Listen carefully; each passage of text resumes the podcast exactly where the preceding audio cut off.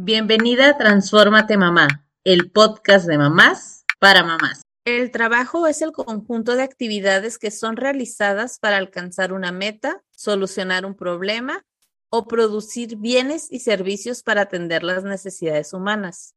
Desde este punto de vista, no solo es la participación remunerada en el mercado laboral, sino también el desempeño de labores domésticas, aunque no sean recompensadas con un ingreso.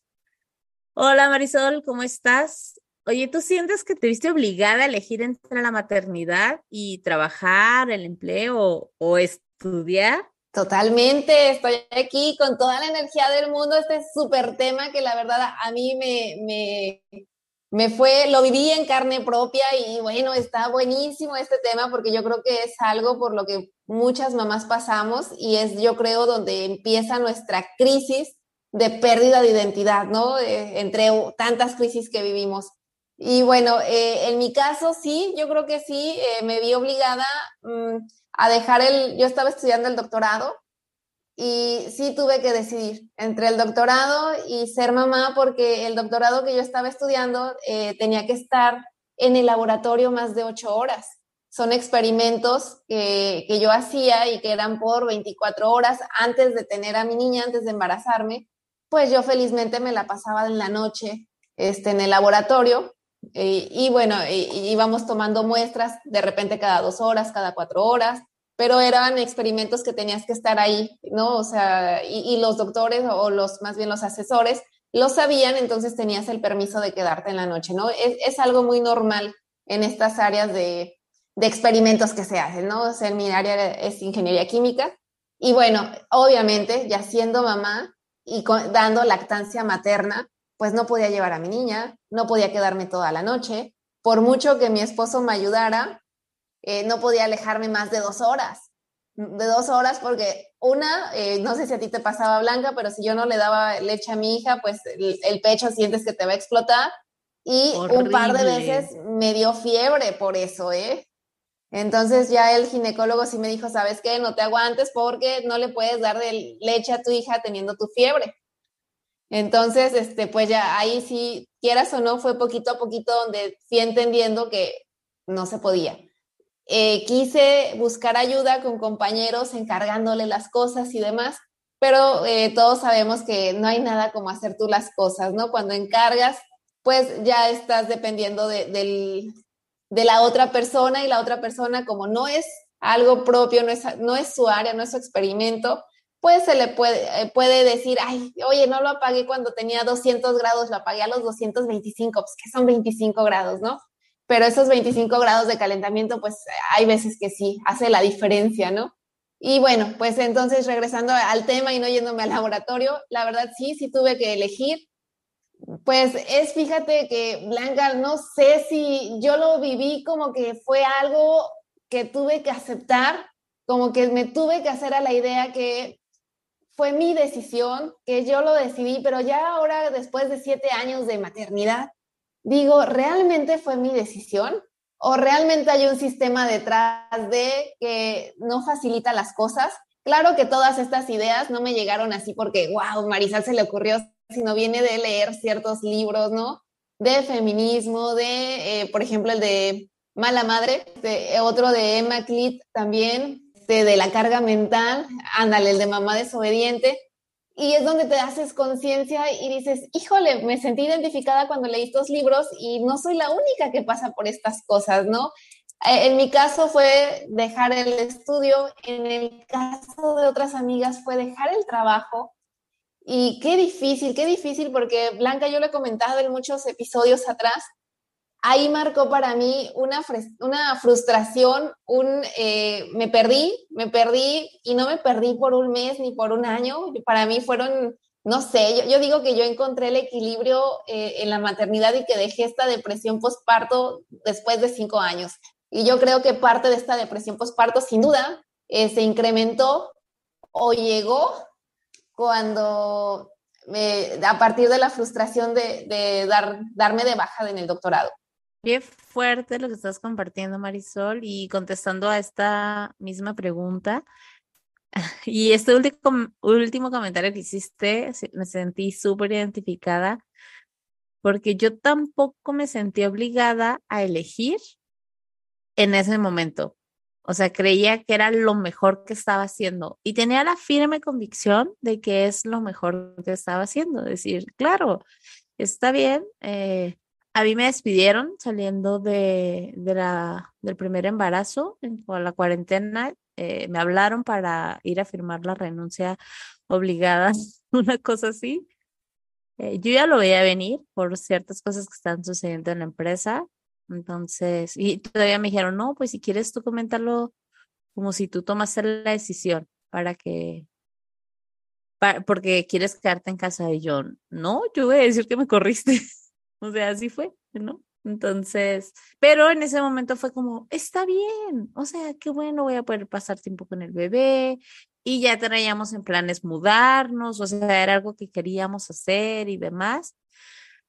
Y en ese momento siento que lo viví como un, está bien, voy a emprender y voy a empezar a hacer cosas por fuera, pero también al paso del tiempo me fui dando cuenta de que no es, no es una decisión que realmente tomas del todo, y quien, va a haber quien diga en este momento del episodio, yo sí, fue con la convicción y yo también lo dije, y se respeta si tú sí tuviste esa convicción.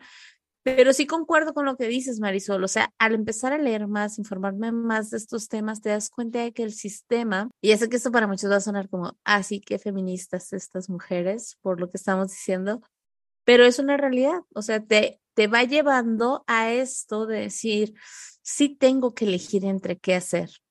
Y hay un caso, y hay un dato que vamos a tocar más, más al ratito. Me quiero dejar este dato de qué pasa con las mujeres solteras y las mujeres casadas en el mercado laboral, ¿no? Cómo es que se vive. Pero bueno, creo que elegí, sí, si lo podemos decir de alguna manera, sí elegí quedarme con la parte de la maternidad.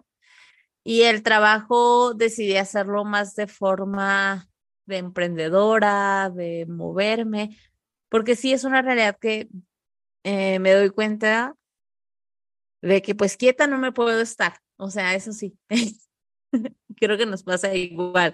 De alguna u otra manera, estas ganas de seguir aprendiendo, seguir, más allá del ingreso, creo que ese es otro tema, más allá del ingreso que puedas llegar a tener, la parte de decir, no, no, al menos para mí no es suficiente ni la maternidad, ni estar en casa. Es como... Y a veces es cuando caemos en el querer ser la superwoman y llenarnos de diez mil cosas por hacer y actividades. No sé si a ti te ha pasado algo como esto también, Marisol. Sí, sí, sí. Pues es que es parte de, de, este, de esta decisión que supuestamente nosotros asumimos, ¿no? De, de dejar de hacer algo que estábamos disfrutando, ¿no? En mi caso yo estaba disfrutando mucho lo que hacía. Eh, y ya después... pues te dedicas totalmente a, al bebé, a la bebé, ¿no? Pero llega un momento en donde dices, ¿y dónde quedo yo? Y entonces, bueno, en mi caso digo, ¿dónde quedo yo? Afortunadamente conocí una red de mamás, ¿no? Y salía con ellas y hubo un tiempo, pues mientras estaban chiquititos, de brazos, los bebés, estuvo muy bien. Pero ¿qué pasa cuando entran a la escuelita, ¿no? Entran al maternal todos estos bebés. Claro que las mamás, pues ya de repente como que ya no veíamos esa necesidad de reunirnos todas las mañanas, ¿no? De repente cada quien empezó a buscar sus actividades, ¿no? Aprovechar ese tiempo que los niños estaban en escuela, y ahí es donde empiezan estas ganas de, ay, quiero, quiero autorreal, autorrealizarme, ¿no? Ok, eh, no seguí con el doctorado, pero eso no significa que no quiera seguir aprendiendo, que quiera seguir haciendo algo, que quiera tener a lo mejor un trabajo remunerado, ¿no? Eh, y, y yo creo que ahí viene también este juego de, eh, pues de sentirte útil dentro de la familia, dentro del equipo que hacemos como familia, ¿no? Yo creo que eso es bien importante, porque yo no sé tú, Blanca, pero en su momento yo, por ejemplo, recibía la beca del doctorado, ¿no? Recibimos X cantidad de dinero, es una beca, pero es por dedicarle el tiempo completo, es como un trabajo, ¿no? Obviamente dejo de, me doy de baja, ya no recibo esta beca, y entonces es como, chin, ahora me convertí en mantenida, ¿no? Y para mí esta palabra era bien fuerte, porque yo sentía como si hubiera cambiado de papá, como que mi papá me mantenía, me mantenía mi papá y ahora me mantiene mi marido. ¿Y cómo le pido para que me quiero comprar ropa, no? O sea, qué vergüenza. No, la verdad es de que fue para mí un shock muy fuerte. Y yo recuerdo muy bien que yo estaba lavando los trastes un día y en esto de, ya sabes, de este diálogo interior que uno tiene, de ahí eh, dije, ¿por qué me siento así? O sea, si al final somos un equipo. Somos un equipo y estamos casados de tal manera que Las, las cosas son de los dos, ¿no? Y aunque fuera por bienes separados, seguimos siendo el equipo y las cosas son para los dos. Entonces, cuando yo empecé a tener esta visualización de lo que somos mi esposo y yo, un equipo, dije, pues, el dinero que él gane es de, es de los dos, porque al final, aunque yo no estoy trabajando, haciendo su labor en el, la empresa donde él está, claro que estoy ayudando a que él esté bien, ¿no? Porque el hecho de que la familia, el núcleo, esté bien en casa, se nota en el trabajo. Si hay conflicto en la casa, seguro también hay conflicto en el trabajo y eso va a, a determinar el rendimiento, ¿no? ¿Qué, ta- qué tanto re- rinde en el trabajo? Entonces ahí digo, bueno, pues yo también hago mi chamba, yo también hago mi parte, ¿no? Entonces, que, que no se reconozca socialmente es otra cosa. Yo también estoy aportando mi granito de arena. Exacto. Ahí cambié el chip y sí soy mantenida, pues sí, o sea, fue donde dije, ok, soy mantenida, pero no tiene ese peso la, la, la palabra, ¿no? Así como que socialmente se dice, es que eres mantenida, ¿no? Unos amigos por ahí de la prepa como que me di- se burlan de repente y yo, pues no, o sea, somos un equipo y si tú lo ves así, bueno, pues cada quien tiene una percepción diferente de acuerdo a lo que ha vivido, ¿no? Pero bueno, claro, la verdad es de que socialmente es algo que se castiga muy feo. Y que tú dices, o sea, te lo dicen con el afán de te voy a molestar con esto, o como te voy a bromear con esto, es una broma, eh, y que lo hemos tocado en otros temas, que deja de ser broma cuando ya no nos está causando risa alguna de las partes y es solo hacia un lado, ¿no? Esto de, ah... está siendo la mantenida de tu casa. Y fíjate que sí, concuerdo contigo, a mí también me pasó algo muy similar. Yo trabajé desde la secundaria prepa más o menos, en ese brinco, con trabajos así bien X, pero que ya podía tener mi dinero y yo ya me podía comprar mi pantalón que me gustaba o ahorraba y ya me compraba, no sé, o las cosas de uso personal, yo me las empecé a comprar y cosas así. Mis papás siempre me dijeron así como que a nosotros nos vamos a encargar de pagarte la carrera, pero yo ya me encargaba de ciertas cosas, y en la prepa, la universidad, saliendo de la universidad trabajé por años. Entonces también cuando llega ese momento de salir de la parte de trabajar y tener un ingreso como lo había tenido por ya bastantes años, sí es bastante difícil. El, como tú dices, caer en esto que socialmente está mal visto, ¿no? Porque esa es una realidad también entre las diferentes corrientes del feminismo, que hay quienes dicen, ¿no? De que, de que no, es que esa es parte, o sea, no debemos convertirnos en amas de casa ni en, ni en mamás, que esa es una corriente muy extremista del feminismo, porque... sí, es una realidad que hay cosas que nos obligan a tener esta brecha salarial y de oportunidades y demás, pero la realidad es que es algo social que se debe, que se debe solucionar y encontrar ese equilibrio. Pero sí pesa mucho en el momento que dices, ya no voy a tener el ingreso yo sola para mí. Y la verdad, a mí está igual, me pesó un montón de decir, necesito comprarme, o sea, hasta comprar el desodorante o echarlo durante la, las compras del súper, era como, como esa idea de ¿por qué? ¿Por qué lo tengo que hacer y no lo puedo pagar yo como antes lo hacía? O no sé, si me quiero comprar un tipo de maquillaje carísimo, ya decía, no, espérate, o sea, si, sinceramente si me lo compro o no me lo compro. Y si esto reduce los ingresos de la casa y todo lo que se tiene que hacer para los niños, entonces quieras que no, sí tiene este peso y el aprender, como dices, a soltarlo y a decir, a ver, no, somos un equipo y si él se compra esto, yo también me puedo comprar estas otras cosas, o tener un presupuesto asignado, decir, tanto es para ti, para tus gastos, tanto es para mí, para mis gastos, porque él también es una persona que necesita tener sus propios gastos, ¿no? Entonces, creo que tiene un peso bastante fuerte y socialmente puede ser como, como esto de, ay, es que está en casa y, ay, pues no trabaja. ¿Cómo no? Sí, en casa nunca se frena. Así es, y fíjate, si es tan, tan complejo para nosotras las mujeres, yo apenas eh, platicando ahí entre un grupo de amigas, eh, ya sabes, nunca hace falta el comentario un poquito hacia la crítica de una pareja donde es la mujer la que trabaja y el hombre el que se queda en casa, ¿no? Y entonces este, la crítica era sobre el mantenido, el que no trabaja, el que no sé qué, y en, y en eso pues yo me quedé así como que, oigan chicas, ¿ya vieron que no hay mucha diferencia entre él y yo? ¿No?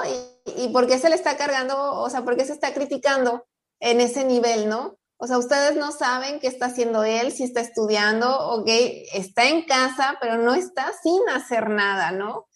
Es lo que decías, Blanca, el trabajo de casa parece invisible y no se ve, pero los que, las que somos mamás todas sabemos, y las que no son mamás también, el trabajo en casa nunca termina. Sí, y qué, qué bueno que lo pusiste y lo visibilizaste de decir, a ver, porque volvemos a caer en estos estereotipos de decir, ah, porque es hombre y quedarse en casa, qué mal. Debería hacer más por salir adelante y por él encargarse, pero creo que también se vale decir, oye, si la carrera de ella en este momento está en, o sea, bien y eso es lo que ellos decidieron, son acuerdos de pareja, nadie deberíamos criticar ni señalar esos acuerdos de qué es lo que hace una persona u otra, ¿no? De O sea, ah, mira, si eres un papá que siempre va a salir y juega, pues qué chido, ¿no? Y ojalá fueran más así y, y no señalar como, ay, qué mal, mira, él nunca está aquí conviviendo con nosotros porque prefiere estar con, con sus hijos. O sea, ese tipo como de cosas que a veces señalamos, la verdad es que no es, no está bien, o sea, no tendríamos por qué hacerlo. Y creo que, digo, lo estoy diciendo y creo que todos hemos caído en algún momento en juzgar de esta manera, pero el visibilizarlo, creo que ayuda a evitar este tipo de, pues, de críticas entre las personas. Así es, así es, fíjate, y aquí qué, qué importante también de lo que habías dicho hace rato, esto de trabajar las finanzas como familia, ¿no? O sea, hacer un presupuesto y, por ejemplo, a mí lo que me ayudó mucho, una vez que le expresé a mi marido, oye, ¿sabes que tengo este conflicto emocional? Me dijo, oye, pues vamos a hacer, aquí está, esto es lo que tenemos de ingreso, lo dividimos. Y entonces, pues claro, como tú decías, ahí hay un presupuesto para gastos de cada uno, ¿no? Porque al final cada uno tiene sus necesidades. Y fíjate, Blanquita, otra cosa que también considero bien importante eh, en este mundo laboral de las mamás y, y en, en lo de las industrias y empresas y demás, son los horarios. ¿Qué horarios tan difíciles tienen las empresas?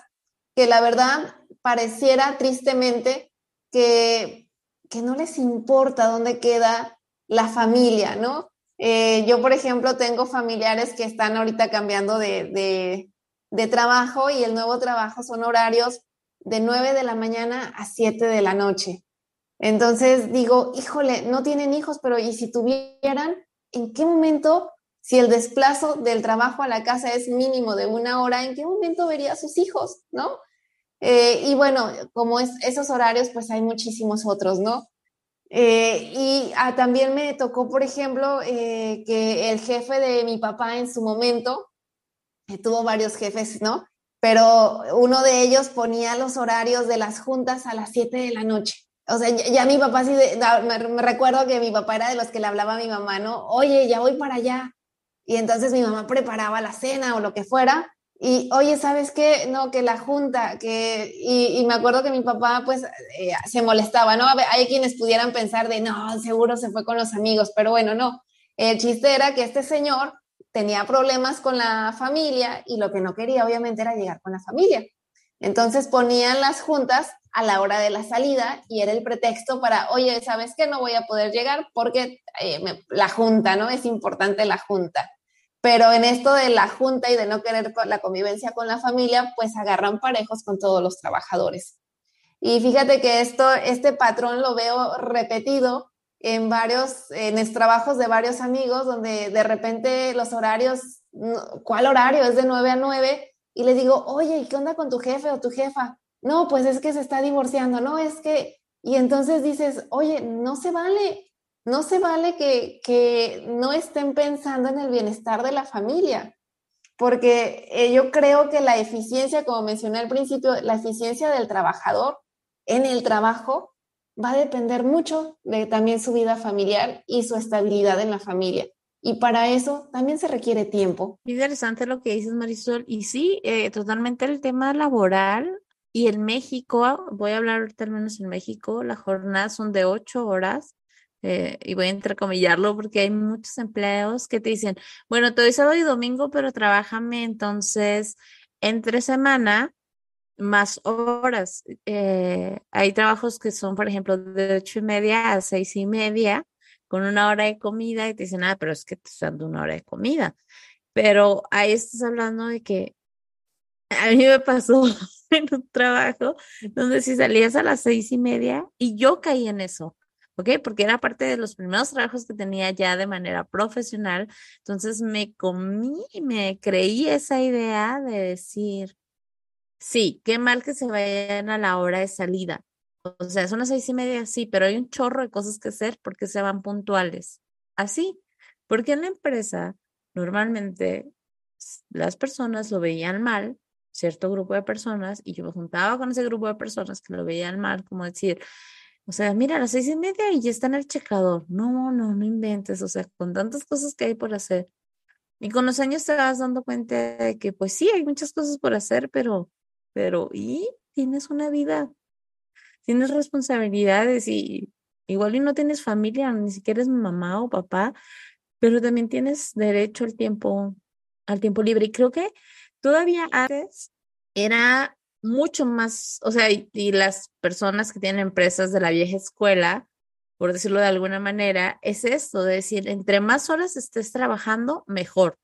O sea, es lo mejor visto. Tienes que ganártelo, o sea, sudártelo, ponerte la camiseta. Y son esas típicas frases que te encasillan en estos trabajos de veinticuatro siete y no me pagues horas extras porque pues tenemos puesta la camiseta y hasta se ve mal que tú digas, oye, ok, vengo ese día, pero ¿qué otro día puedo tomar? Y era como de, ¿qué? O sea, casi casi te estoy haciendo el favor de que vengas a trabajar, mira qué chido soy tu jefe. Entonces, este tipo de cosas se vuelven un común en los trabajos y qué mala onda que sea así.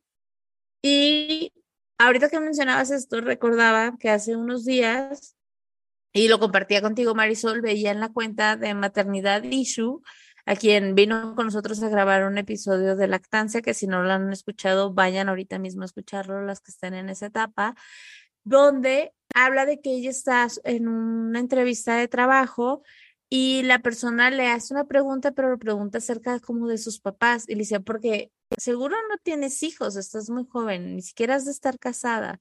Y ella así de, ah, pues sí estoy casada y sí tengo una hija de dos años. Y él prácticamente le dice, ¿y vas a poder con el, cómo vas a equilibrar el trabajo y lo de tu casa? Porque yo también tengo una hija, pero pues, mi esposa se queda en casa porque es muy difícil esta parte, ¿no? Y ella le dice, no, yo puedo con esto, o sea, claro que voy a poder y eso es algo que me corresponde a mí determinarlo. Y hace una reflexión acerca de cuándo les preguntan esta clase de cosas a los hombres.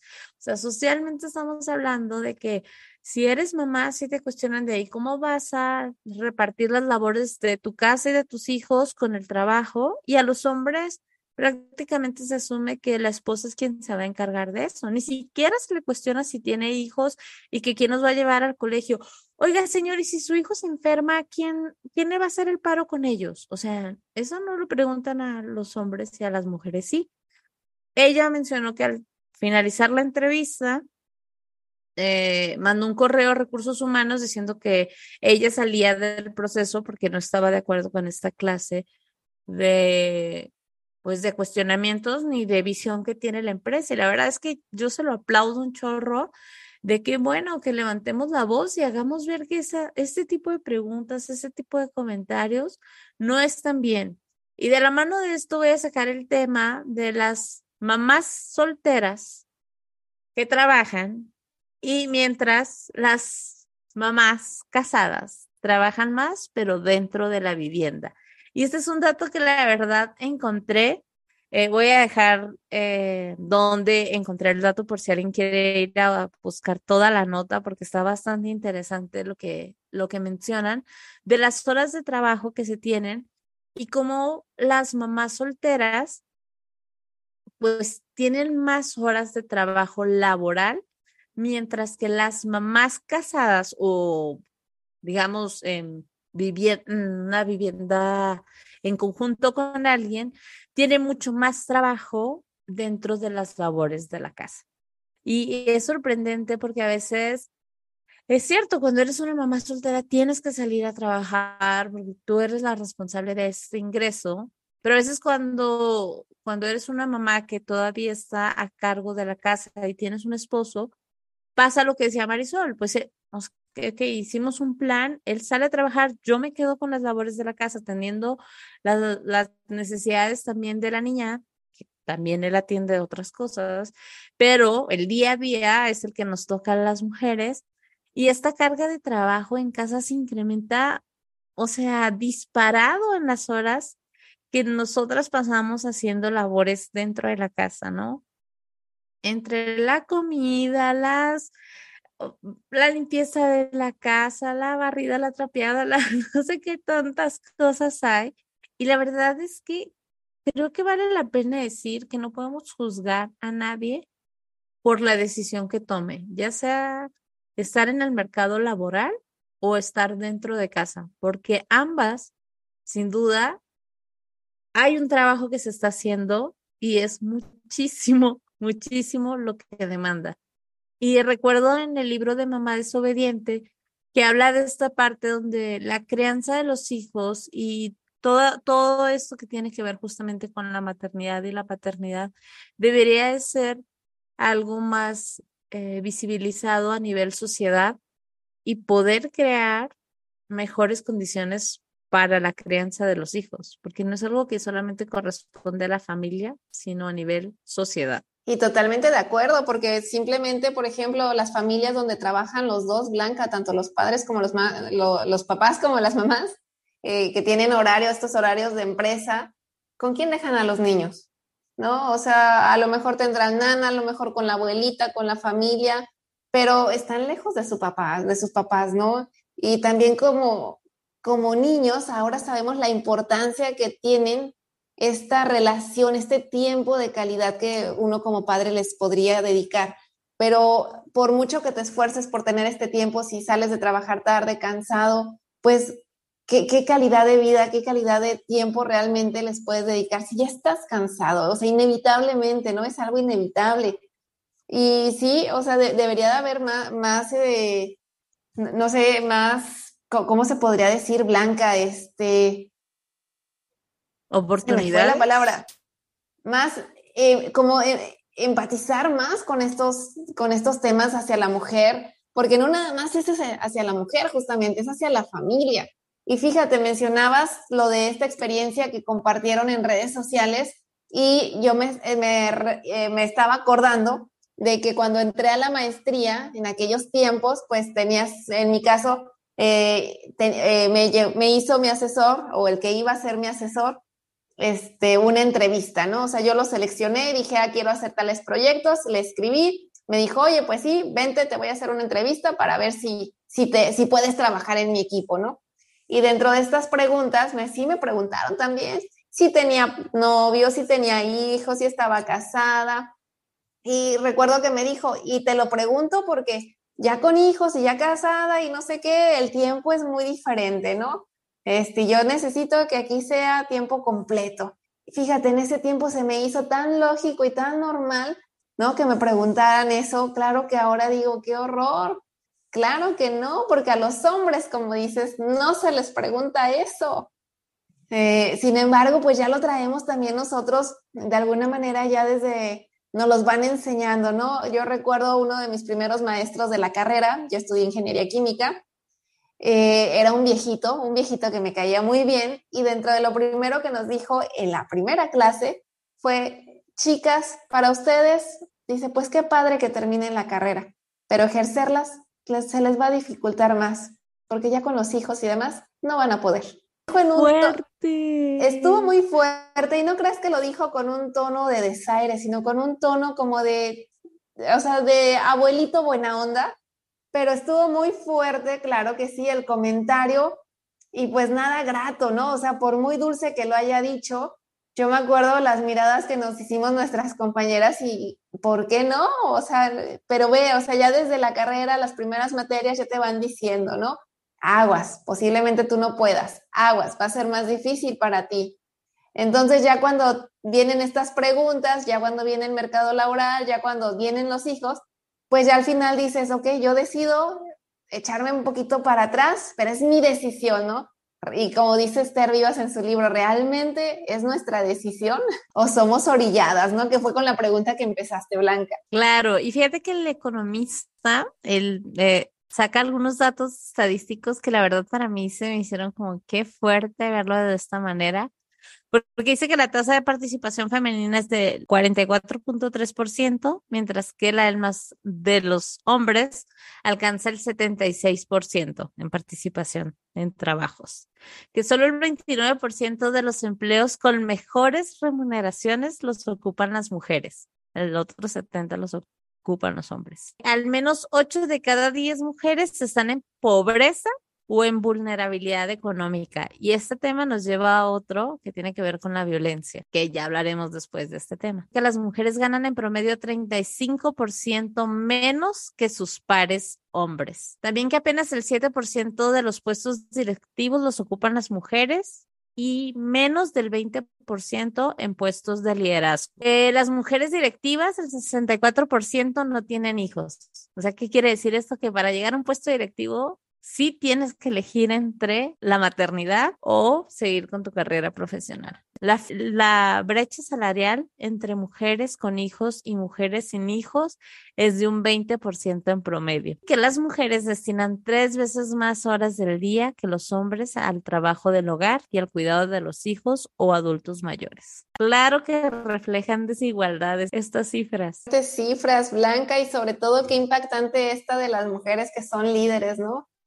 Y fíjate, igual lo platicaba con una mamá de, de una de, de mis amigas, Eh, que ella, por ejemplo, no hizo el doctorado porque decidió quedarse con la familia, ¿no? Y que muchas veces también de sus compañeras eh, que hacían el doctorado retrasaban el tener familia, ¿no? Y este es otro tema también bien importante que menciona ahí Esther Vivas, ¿no? Que al final vamos retrasando el tiempo de ser madres y ya cuando te sientes autorrealizada y dices, ahora sí, pues ¿qué es lo que pasa? Que el reloj biológico no, no tiene... Ahora sí que no obedece al sistema, ¿no? Ese no se detiene y entonces viene la alta, la, la, la, la sí, el, el alto índice de eh, todas las mujeres que de alguna manera eh, ya por la edad no es tan fácil que tengan hijos, ¿no? O sea, ya la fertilidad disminuye y entonces es un poquito más complicado.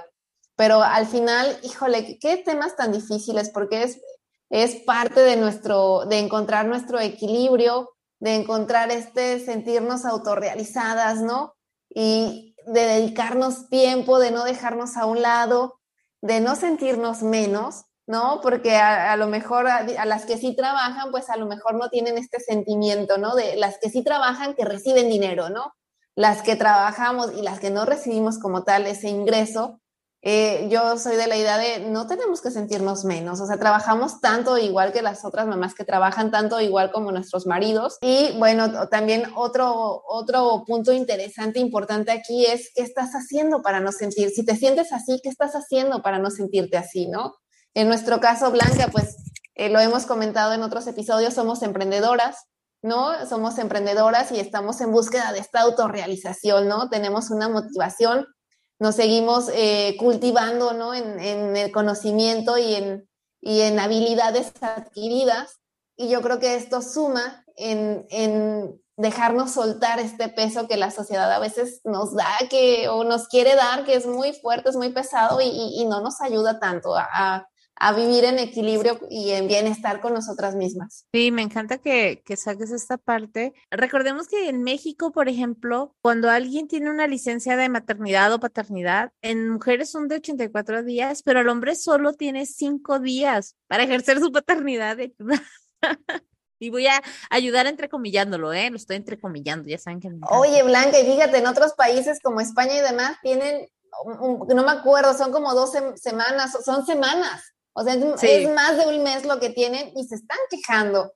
Ahora nosotros aquí de cinco días deberíamos de, también de estarnos quejando y exigir más porque se requiere mucho más. O sea, la, la cuarentena que nos, ¿no? que, que nosotras vivimos deberíamos estar acompañadas de nuestros maridos. Sí, claro, y, y son datos, la verdad es que bastante interesantes para analizar, para cuestionarnos, y si no lo habías cuestionado antes, que en este momento te, des, te tomes ese cafecito, ese vasito de agua, lo que necesites, ese ponchecito, porque estamos cerca de las fechas, y...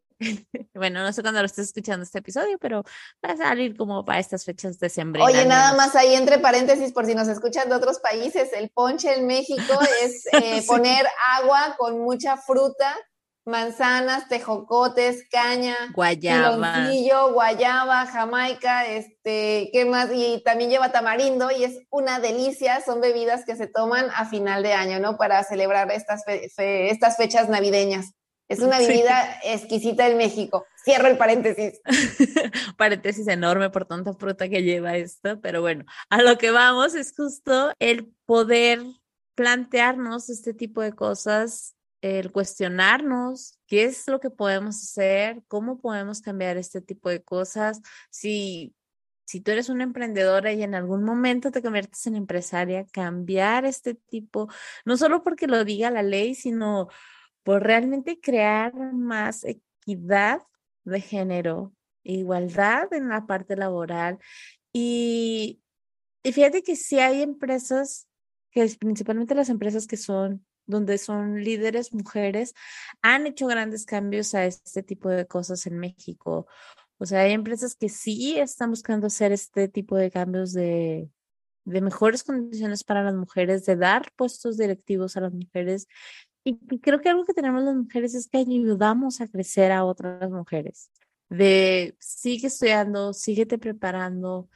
Cuando lo has entendido, cuando lo has entendido, creo que te preocupa mucho esta parte de decir, juntas podemos llegar a ser más y no ponernos como enemigas, que también socialmente se, se ha dicho mucho que es así. Yo creo que no, que realmente entre mujeres podemos ayudarnos y somos pues más conscientes de todas estas necesidades que tenemos como sociedad para las que son mamás, las que son mamás solteras, que como tú decías, y, y estadísticamente hablamos, decimos que ellas trabajan más en la parte laboral, pero ¿dónde quedan los hijos? O sea, ¿quién se hace cargo de ellos? Que estos son otros de los temas que nos debemos estar cuestionando también, ¿no? ¿Quién se encarga de la crianza de estos niños? Más allá del que siempre decimos, no, como es que estoy buscando lo mejor para mis hijos, pero a veces lo mejor es estar cerca de ellos, estar cerquita, estar atentos a la crianza, tanto mamá como papá, o las personas que están alrededor de, de los niños. Y la verdad es que creo que bueno, el tema del trabajo creo que nos da para mucho, mucho hablar todavía. No sé si las personas que están escuchando este episodio se han sentido identificadas con estas cosas que hemos compartido.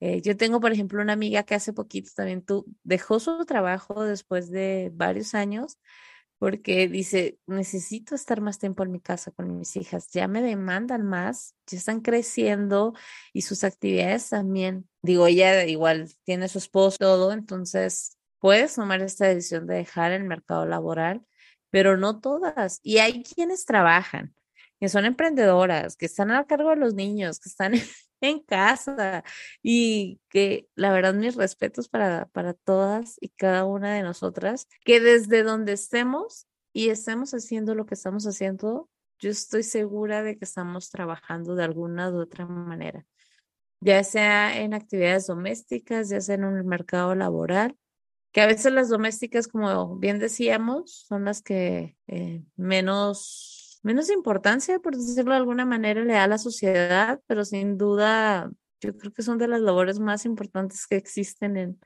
en la sociedad misma. Sí, o sea, al final el, el ser ama de casa, bueno, y eso entre comillas, porque no nada más somos ama de casa, somos las que administramos la casa, somos un chorro de cosas, adquirimos una experiencia increíble en organización, ¿no?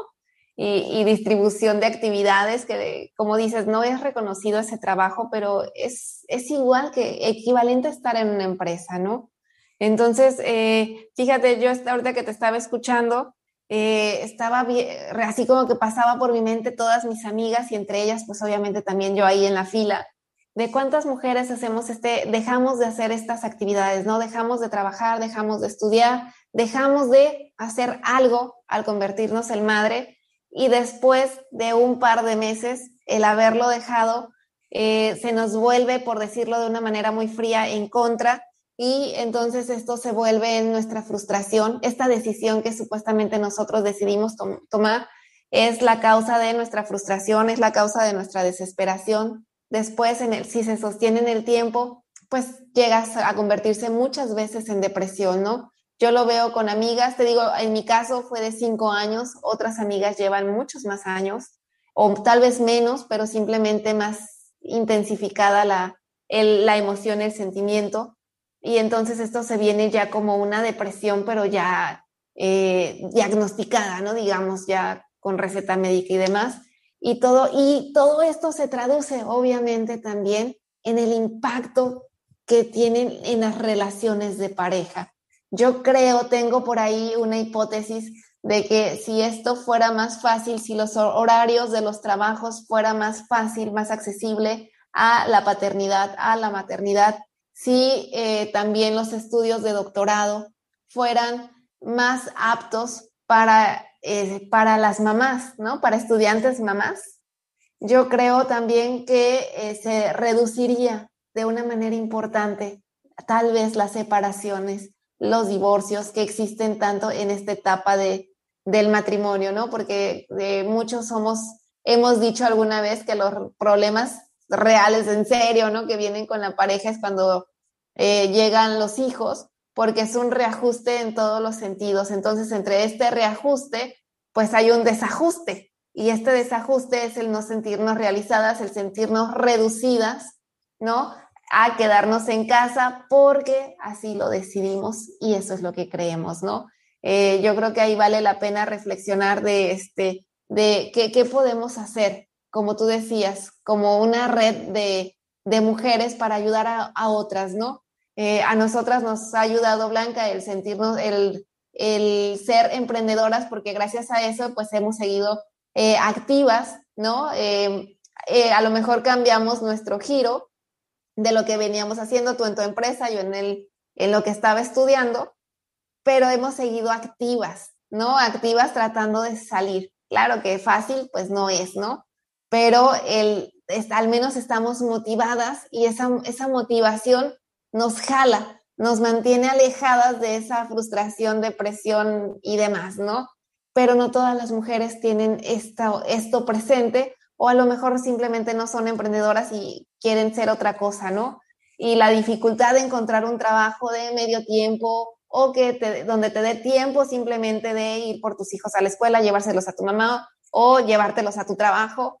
La verdad, qué complejo. Yo creo también que los, los trabajos deberían de tener, claro que todo eso tiene un costo económico, ¿no? Pero yo siempre creo que va este, remunerado con la eficiencia y el agradecimiento de de sus trabajadores, si, si tuvieran una guardería, un espacio donde los papás sintieran que están cerca con los niños ahí, a lo mejor para terminar su ciclo laboral nada más unas dos o tres horas, ¿no? Que se dice poco, pero tú sabes que en el tiempo de niños, dos o tres horas para un niño es mucho. Totalmente de acuerdo contigo. ¿Y qué importancia tiene que también este tema de las empresas lo puedan, o sea, hacer más palpable? Y porque realmente tener mayor flexibilidad en los trabajos, como bien lo decías, esto de la pandemia nos damos cuenta que hay trabajos que se pueden hacer desde casa, que perfectamente lo puedes hacer, que no necesitas tener a una persona sentada ahí en la oficina ocho, diez horas para que esté trabajando. Y si los trabajos también fueran más por objetivos, más allá que por horas, hay muchos empleos que se pudieran adaptar a este tipo de cosas, dar mayor oportunidad de trabajar a distancia, de tal vez si un día vas a tener que ir a la oficina o al trabajo de manera física, entregar ciertos tipos de cosas, pero la tecnología nos hemos dado cuenta que se puede estudiar, que se puede hacer de todo, tomar clases, tomar cursos. Eh, hemos tenido varias emprendedoras que han dicho, yo, uno de los temas decía que ella nunca de, pensó que es lo que hacía se podía llevar al día a día a través de en línea, que la pandemia vino y le dijo así de claro que lo puedes hacer en línea, ¿cómo que no? Eh, entonces creo que muchas empresas deberían adaptar los trabajos para que lo puedas hacer desde casa, y creo que también hay un compromiso mayor en las personas cuando le das estas oportunidades de poder ir a los eventos de los hijos, poder salir temprano, mientras cumplas con los objetivos del, del puesto que tienes, pero para eso las empresas también tendrían que cambiar la manera en que están laborando al día de hoy, trabajar por objetivos más que por tiempo o por tener a las personas ahí sentadas, porque también es una realidad que los que trabajan en oficina llegan, te echas el cafecito, no que se vaya prendiendo la compu, que el chalecito, que voy al baño, que no me terminé de maquillar, o que espérame tantito, ya me encontré a no sé qué fulanito y déjame te cuento el chisme. Y a veces se trabaja hasta menos estando ahí que lo que puedes llegar a hacer, sentarte y trabajar desde tu casa. Sinceramente, yo al día de hoy siento que hago mucho más cosas de las que hacía dentro de una empresa trabajando, aquí estando en casa. No solo en las labores de la casa, sino de manera profesional, estudio, trabajo, trabajo en varias cosas. Todavía hago un podcast en la noche y así, así es esto, o sea, entre más oportunidades les damos a las personas, creo que también somos más flexibles y mayor es el beneficio para todos. Ay, Marisol, pues esta, este ratito se nos fue volando. Híjole, y tantas cosas que se pudieran abordar más, pero bueno, yo, yo creo que ya será para otros episodios, porque esto de la parte laboral y de las mamás y las experiencias, creo que nunca van a terminar, siempre vamos a ir actualizando estos datos que tú nos compartiste. Y bueno, pues no queda más que invitar a, a las que nos están escuchando que compartan este episodio, pero sobre todo que también que reflexionen, que reflexionen de qué es lo que están haciendo ellas, qué podrían hacer si se sienten eh, frustradas, si sienten que, si no se sienten valoradas, ¿no? Por no recibir una remuneración económica, ¿qué podrían hacer por eh, soltar este sentimiento que tiene tanta carga, ¿no? Eh, eh, ¿Qué podrían hacer para sentirse autorrealizadas? ¿Qué necesitan? ¿Qué necesitan aprender? ¿Qué necesitan hacer? ¿No? Empezar con esos cambios pequeñitos de qué es lo que les gustaría hacer, en qué se les gustaría convertirse, hacer un plan y empezar con pequeños pasos todos los días. De verdad, muchísimas gracias. Sin duda hay mucho que reflexionar, tanto la sociedad como las empresas. Debemos esforzarnos para que las madres trabajadoras en el ámbito laboral puedan tener más beneficios y puedan seguir trabajando, tales como espacios para la lactancia, las guarderías, seguros de vida, licencias de maternidad y paternidad, porque también el papá participa, recuerden, ¿no? Sin duda, también las tareas del hogar deben equilibrarse y que los hombres tengan el derecho así como la responsabilidad de su participación igualitaria en la crianza de, los, de las hijas y de los hijos. Gracias por escuchar este episodio. Si te gustó, te pedimos que lo califiques con cinco estrellas y lo compartas con otras mamás. Te invitamos a seguirnos en Instagram en arroba Transfórmate Mamá y que nos escuches la próxima semana en otro episodio del podcast de Mamás para Mamás. Transfórmate Mamá. Gracias por escuchar este episodio. Si te gustó, te pido que lo califiques con cinco estrellas y lo compartas con otras mamás. Te invito a seguirme en Instagram en arroba Transfórmate Mamá y escucharme la próxima semana en otro episodio del podcast de Mamás para Mamás. Transfórmate Mamá.